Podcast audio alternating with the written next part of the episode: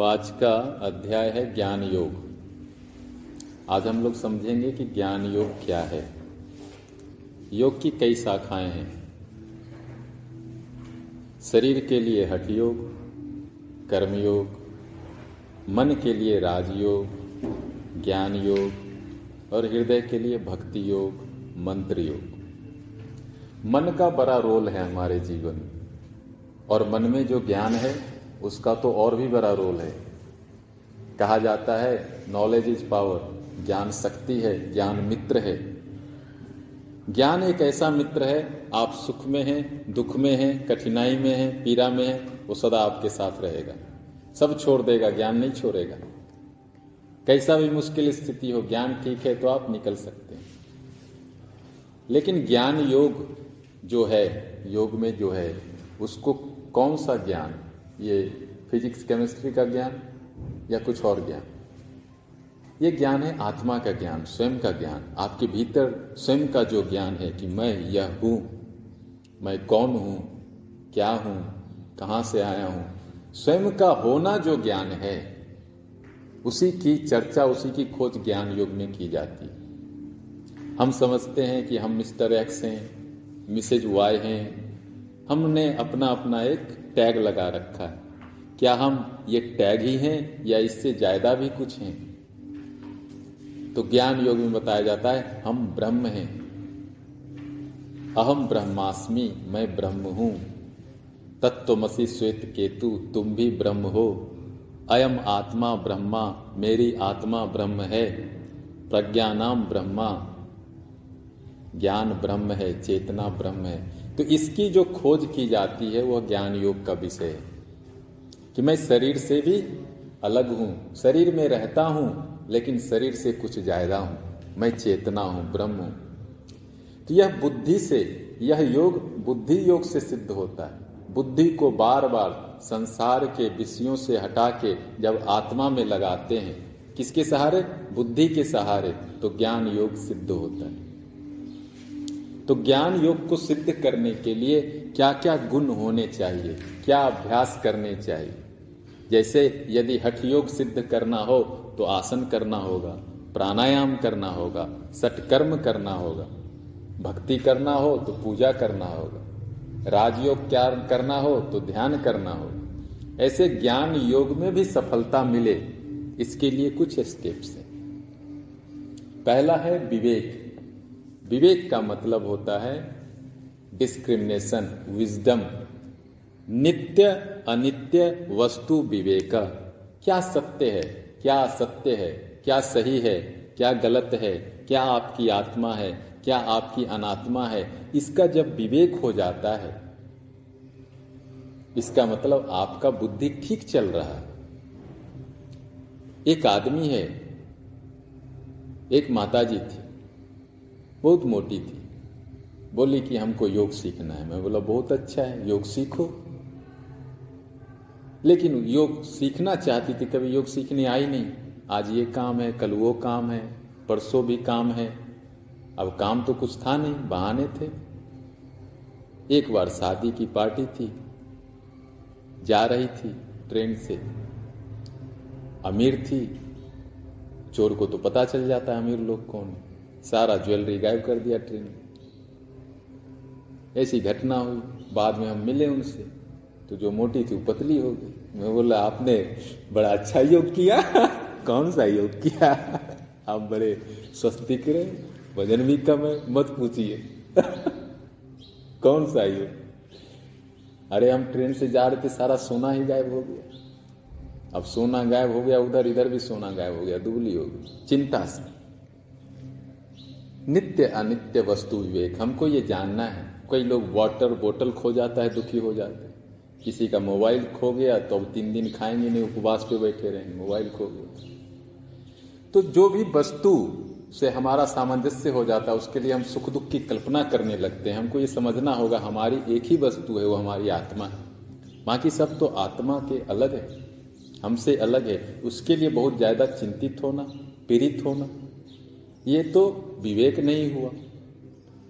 ऐसी कथा भी आती है कि एक माताजी थी, उनका पुत्र बीमार हो गया, फिर वो स्वर्गवासी हो गया। तो बहुत दुखी हुई। एक महात्मा के पास गई, बोली, मेरे पुत्र को ठीक कर दो। महात्मा बोले, ठीक कर देंगे, कोई बात नहीं। चले जाओ किसी घर में और कुछ चावल ले आओ। लेकिन ऐसे घर से लाना जहाँ कभी कोई मृत्यु ना हुई ओ माता जी जिस घर में जाए भाई चावल दे दो, तहां ले लो। अरे, लेकिन आपके घर में कोई मरा तो नहीं? अरे, कल ही, परसों ही, उस महीने मेरे वो चले गए। ऐसा कर करके माता जी बहुत घर में गई, लेकिन सब घर में कोई ना कोई मौत हुआ था।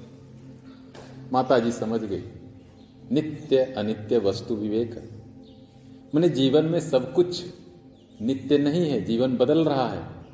इस चीज़ को हमको समझना है, वस्तु भी बदल रहा है। सब कुछ बदल रहा है, लेकिन क्या नहीं बदल रहा है? आपकी आत्मा। आप जब बचपन में थे, आपकी आत्मा वही थी। आप जवान हैं, आपकी आत्मा वही है। आप वृद्ध हो जाएँगे, आपकी आत्मा वही रहेगी। शरीर भी बदल रहा है, आत्मा नहीं बदल रही। तो यह विवेक है कि आपकी आत्मा ही नित्य है, आपका जीवन साथी है, आपका सब कुछ है। तो जब ये विवेक आ जाता है कि आप ही आपके सब कुछ हैं तो यहाँ से ज्ञान योग का प्रारंभ होता है। जब तक आप समझते हैं कि मेरी आत्मा सोना में है, चांदी में है इसमें है, घर में है, गाड़ी में है, फ्लैट में है, बैंक बैलेंस में, आप दुखी होंगे, सुखी होंगे। बैंक बैलेंस बढ़ गया, आप सुखी हो गए, घट गया, आप स्ट्रेस में चले जाएँगे। तो विवेक का मतलब ये समझना है कि संसार है, ठीक है, लेकिन संसार अपनी जगह है। मेरी आत्मा से उसका कोई संबंध नहीं है। हमारी आत्मा को हमेशा खुश रखना है। तो ये डिस्क्रिमिनेशन जो आता है, जब बोलते हंस बोलते हैं ना, पानी को अलग कर लेता है, दूध को अलग कर लेता है, पी जाता है। ऐसे जब हंस वाली जब वृत्ति आ जाती है, आप सत्य को और असत्य को देख लेते हो, क्या आपका है, क्या आपका नहीं है? अब एक आदमी ने कार खरीदा, मैं कहीं पढ़ रहा था, पैसा जमा करके। अब चले गए कार सीखने लक्ष्मण झूला में। अब इंडियन ट्रैफ़िक आपको पता है, ठोक दिया किसी ने, बूम। अब रो रहे वहीं पे। अब नित्य अनित्य वस्तु विवेक अब बहुत सारी चीज़ें हैं, जीवन में घटती रहती है। एक परिवार था, कभी उनको मैंने देखा नहीं रोड पे घूमते हुए पूरे परिवार को। सब बड़े सज्जन हैं, पढ़े लिखे हैं।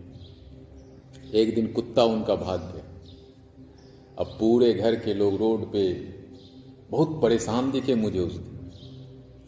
तो छोटी छोटी बातों में जब हम बहुत परेशान हो जाते हैं, यह इंडिकेट करता है कि हमारा विवेक जो है अब जागृत नहीं हुआ। तो कैसे जागृत करेंगे? हमें बार बार अपने विवेक को समझाना है कि मेरी आत्मा ही मेरी है, बाकी सब संसार है, ये आएगा और जाएगा। जब विवेक आपका पक जाता है तो दूसरा स्टेज ऑटोमेटिक शुरू होगा वैराग्य। वैराग्य डायरेक्ट नहीं आता। जो डायरेक्ट वैराग्य करेंगे, वो गड़बड़ हो जाएँगे। पहले विवेक को जगाओ। क्या अच्छा है, क्या बुरा है, पहले जानो। जैसे आप जान गए कि यह भोजन मेरे स्वास्थ्य के लिए अच्छा नहीं है, और वो भोजन आप छोड़ देते हैं तो वो वैराग्य है कि समझदारी है? समझदारी है बैराग अब लोग बोलेंगे, अरे, वो तो बड़ा बैरागी है। अरे, वो बैरागी कुछ नहीं है, वो तो समझदार आदमी है। वो भोजन ठीक नहीं है, स्वास्थ्य के लिए छोड़ दिया। तो जब आपका विवेक जागृत होता है, ऐसे ही आप चीज़ों को छोड़ने लगते हैं तो उसमें कुछ बैरागी की बात नहीं है वो तो समझदारी है। आप अपने जीवन को स्वस्थ बना रहे हैं, सुंदर बना रहे हैं। बहुत सारे ड्रिंक हैं आज बाज़ार में, स्वास्थ्य के लिए अच्छा नहीं है। यदि मैं उनको छोड़ देता हूँ तो क्या ये बैराग्य ये तो विजडम है। मैं अपने आप को सेव कर रहा हूँ। मेरे को डॉक्टर के पास नहीं जाना पड़ेगा। तो वैराग्य एक मानसिक अवस्था है। इसका संसार से कोई विरोध नहीं पति पत्नी से कोई विरोध नहीं।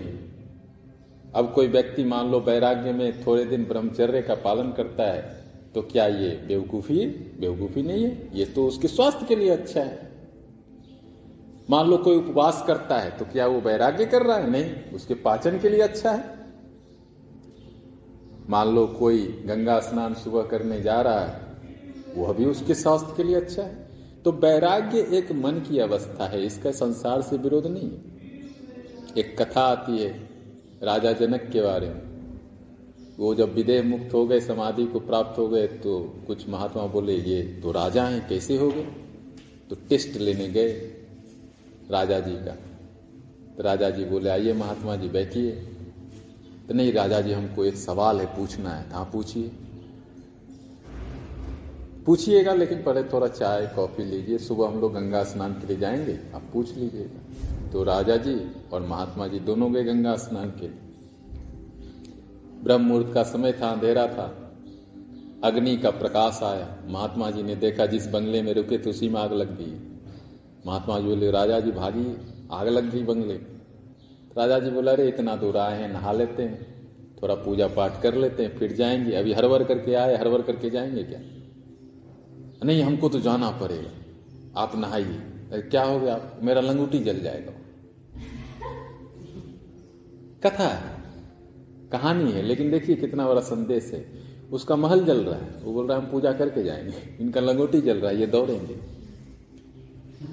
तो आपकी आसक्ति लंगोटी में भी हो सकती है और आपकी अनासक्ति महल में भी हो सकती है। यही वैराग्य है।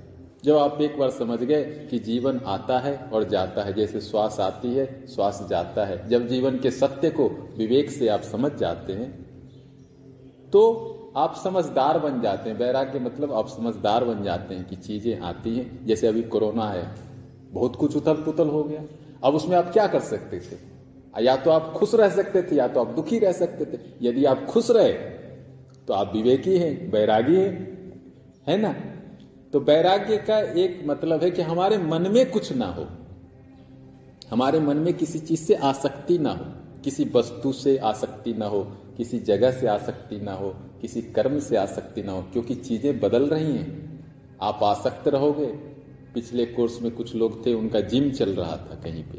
कोरोना काल में जिम बंद हो गया। बहुत परेशान हो गए वो। लेकिन वो क्या कर सकते हैं? समय बदल रहा है। चीज़ें बदल रही हैं। तो वैराग्य का यही मतलब है कि आप चीज़ों को उस दृष्टि से देखें कि कुछ भी हमारा नहीं है और उनसे थोड़ा अनासक्त रहें और ये आप सीख जाते हैं तो आप खुश रह सकते हैं, प्रसन्न रह सकते हैं। एक कहावत है, चाह गई चिंता मिटी, मनवा बेपरवाह, जिसको कछु नहीं चाहिए सो ही सहनसा। क्योंकि जब चाह कम होती है वैराग्य में तो चिंता भी कम होती है। चिंता ज़्यादा होती क्योंकि चाह ज़्यादा होती तो जितनी कम चाह उतनी कम चिंता और जितनी कम चिंता उतना आप प्रसन्न रहोगे आनंद में रहोगे। तो सहनसा का क्या मतलब? राजा का क्या मतलब है? राजा का तो यही मतलब है आप खुश रहो। तो वैराग्य धारण करने से आप खुश रह सकते हैं। नहीं तो छोटी छोटी चीज़ें कि आपकी चाय में चीनी ज़्यादा हो गई दुखी कर सकती है। सांसारिक जीवन में जीते हुए वैराग्य हाँ हाँ अभी राजा जनक के बारे में बता रहा था ना। राजा जनक तो संसार में ही थे। सीता जी उनकी बेटी थी। सारा जनकपुर उनका प्रजा था। संसार में रह के भी हम अपने मन को संसार से मुक्त रह सकते हैं, लेकिन मन को कहीं ज्ञान में लगाना हो। जैसे मान लो, आपका मोबाइल इस सॉकेट में लगा है, ठीक है? और इस मोबाइल को हमने खोल के वहाँ लगा दिया। मोबाइल तो वहाँ भी चार्ज हो रहा है, यहाँ भी चार्ज हो रहा है। ये संसार का सॉकेट। और वो वैराग्य का सॉकेट है। चार्ज वहाँ भी होगा, वैराग्य में भी आप ज़िंदा रहेंगे। आप खाएँगे, पिएँगे, सोएँगे, प्रेम करेंगे, कोई दिक्कत नहीं। सिर्फ़ मन में जो चिंताएँ होती हैं, उनसे आप वैराग्य ले रहे हैं।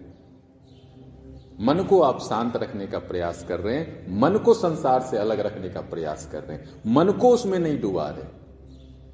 कर रहे हैं आप सब कुछ। मन को उससे तटस्थ रख रहे हैं। क्योंकि परेशानी तो मन में हो रही तो वैराग्य मानसिक अवस्था है। बाहर से कोई मतलब नहीं और ये किया जा सकता है यदि आप सत्संग में रहते हैं, गुरु के संग में रहते हैं, शास्त्र का अध्ययन करते हैं, साधना करते हैं तो किया जा सकता है।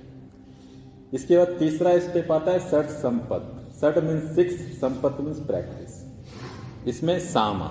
सामा मीन्स मेंटल पीस हाँ दही।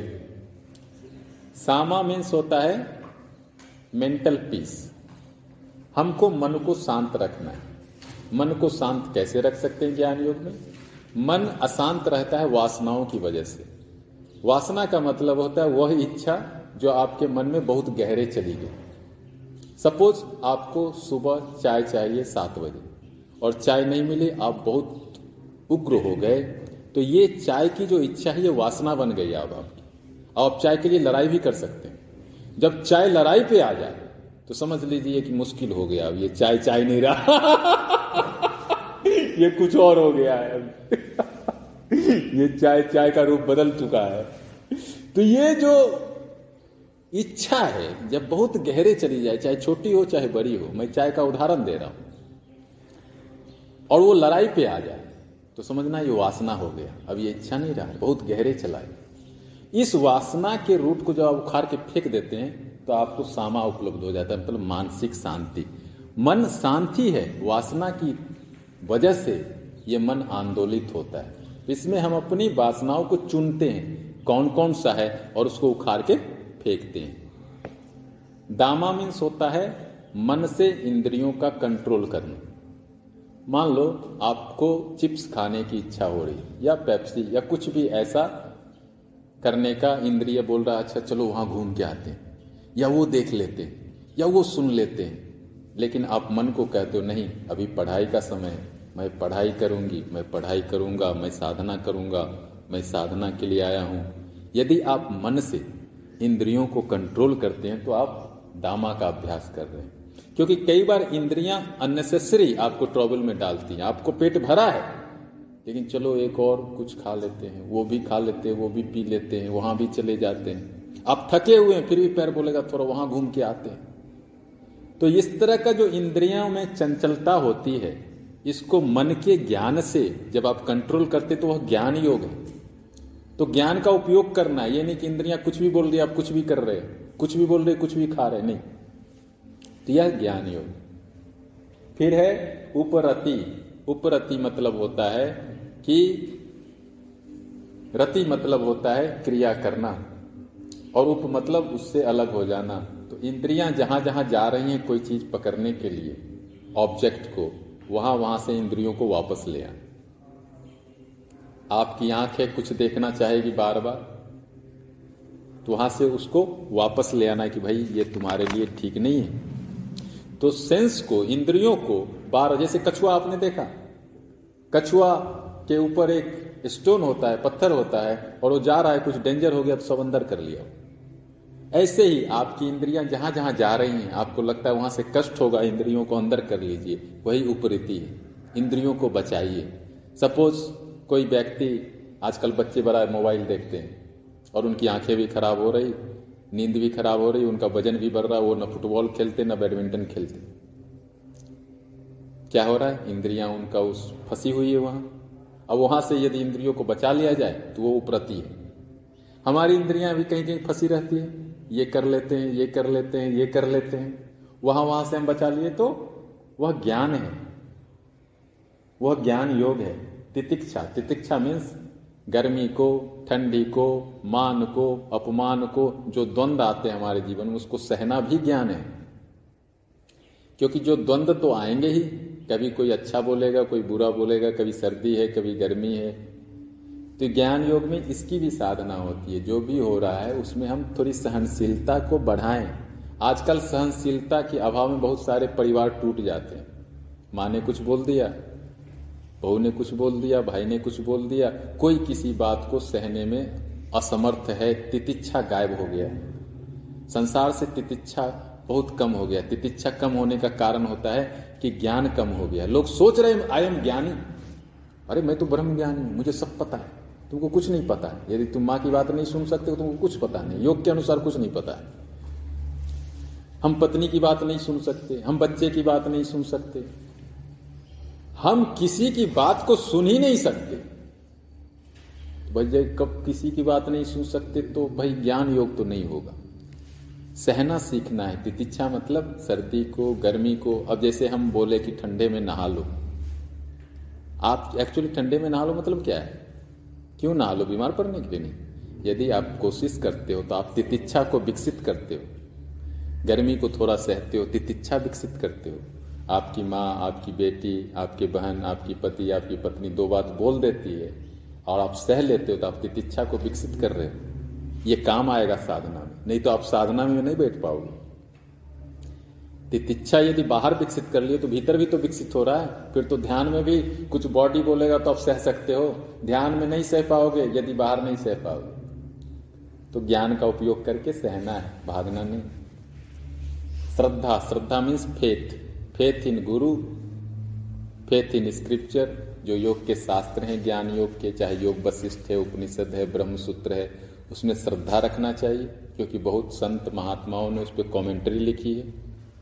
टिप्पणी करी है तो इतने महात्माओं ने उनको सत्य माना है तो उनकी बातों को हमें भी सत्य मानना चाहिए और उनके अनुसार जीना चाहिए। और जो गुरु लोग बोल रहे हैं, जिन बातों को बार बार गुरु लोग बता रहे संसार के सारे गुरु बता रहे हैं, उन पे भी श्रद्धा रखना चाहिए। मान लो, सारे गुरु बोल रहे कि सुबह उठो, स्वास्थ्य के लिए अच्छा है तो मान लेना चाहिए। यदि शास्त्र में बोल रहे सत्य बोलना चाहिए तो मान लेना चाहिए। तो श्रद्धा से क्या होता है? हमारा योग विकसित होता है। समाधान means concentration on your soul मन का स्वभाव होता है बंदर जैसा। वो बार बार भागेगा। बार बार भागेगा। आप कितना भी करोगे, वो भागेगा। उसका स्वभाव ये क्योंकि वो सुख खोज रहा है। उसका काम है सुख खोजना और सुख का अनुभव करना। तो सुख की और शांति की खोज में वो जंप करेगा। यहाँ से, वहाँ से वहाँ से। लेकिन उसको बार बार बोलना है, सुख तुम्हारी आत्मा में है, तुम वहाँ ध्यान करो। तुम अपनी आत्मा में आओ। तो समाधान का मतलब है बार बार अपनी आत्मा का स्मरण करना, अपनी आत्मा में, अपने ईश्वर में स्वयं को रखना। क्योंकि रियल शांति जो है, आपको वहीं से मिलती है। जैसे आप सोते हैं, और सुबह उठते हैं, आपको बड़ा अच्छा लगता है। क्यों अच्छा लगता है? क्योंकि जब आप सो रहे थे, आप अपनी आत्मा के करीब थे। और बहुत भीड़ में चले जाते हैं, बहुत संसार में चले जाते हैं, आते तो आप बहुत उदास और खिन्न हो जाते हैं और बहुत चिड़चिड़ा क्यों? जब तक आप भीड़ में बहुत शोरगुल, आप अपनी आत्मा से अलग हो गए। इतना कोलाहल था, इतना शोरगुल था। आप थक गए। तो समाधान का मतलब है स्वयं का स्मरण। मुमुक्षत्व डिज़ायर फॉर लिबरेशन मुक्ति के लिए इच्छा करना। क्योंकि जन्म है तो मृत्यु भी है, वह एक सत्य है। तो मृत्यु के बाद क्या? और मृत्यु कैसे अच्छा हो? और क्या मृत्यु से पहले ही हम अमर हो सकते हैं? या हम अपनी आत्मा को जान सकते हैं। तो मोक्ष की इच्छा, निर्वाण की इच्छा, समाधि की इच्छा ज़रूरी है ज्ञान योग। क्योंकि जब तक इच्छा नहीं होगी, क्रिया नहीं होगी, जब तक क्रिया नहीं होगी, ज्ञान नहीं होगा। तो इच्छा शक्ति, ज्ञान शक्ति, क्रिया शक्ति ये साथ ही चलती तो ज्ञान योगी को हमेशा इच्छा करना चाहिए कि मुझे निर्वाण चाहिए, मुझे मुक्ति चाहिए, मुझे समाधि चाहिए, मुझे ध्यान चाहिए। ऐसी इच्छा बार बार करने से, मान लो आप रसगुल्ले की इच्छा करोगे, खाना है, दस बार इच्छा करके देखना, आप पैसा लेके बाज़ार में मिलो। इच्छा आपको काम करने पे मजबूर कर देगा। आप अच्छा इच्छा करो कि खराब इच्छा करो। इच्छा में शक्ति होती है। और उसी तरह का ज्ञान भी बन जाएगा। जैसी इच्छा वैसा ज्ञान भी बन जाएगा और वैसा कर्म भी बन जाएगा। तो इसीलिए ज्ञान योग में कहा गया, मुमुक्षुत्व, आप मोक्ष की इच्छा करें। अब मोक्ष, निर्वाण, समाधि, मुक्ति। इसकी इच्छा करने से ज्ञान उस दिशा में आपको प्रेरित करेगी कि हाँ भाई, मोक्ष चाहिए तो ये करते हैं, वो करते हैं। फिर क्रिया भी होने लगती तो ये है साधना चतुष्टय बोलते हैं इसको ज्ञान योग में, कि ये चार स्टेप की साधना करने से हमको ज्ञान योग की उपलब्धि होती है। जैसे हठ योग में आपका आसन प्राणायाम है, वैसे ज्ञान योग, बुद्धि योग है। यहाँ बुद्धि का ही इस्तेमाल करके हम समाधि को पहुँचते हैं। बुद्धि को ही तेज करके हम आत्मा को जान लेते हैं, ईश्वर को जान लेते हैं। है ना?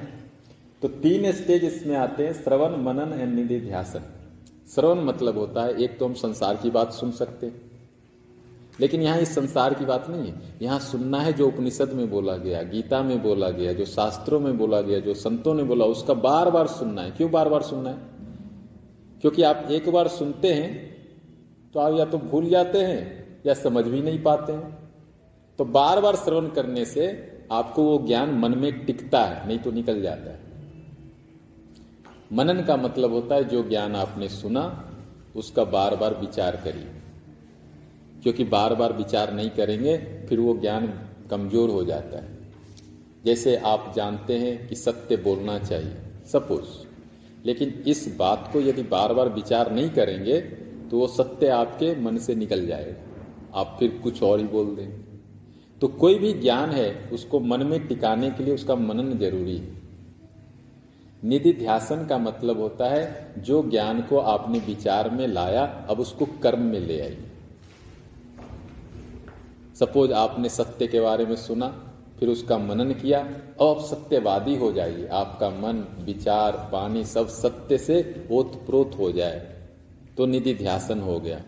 तो जो हम सुनते हैं, उसका मनन करें, और जिसका मनन करते हैं, उसको आचरण में लाएँ तो हम ज्ञान योग को सिद्ध कर सकते हैं।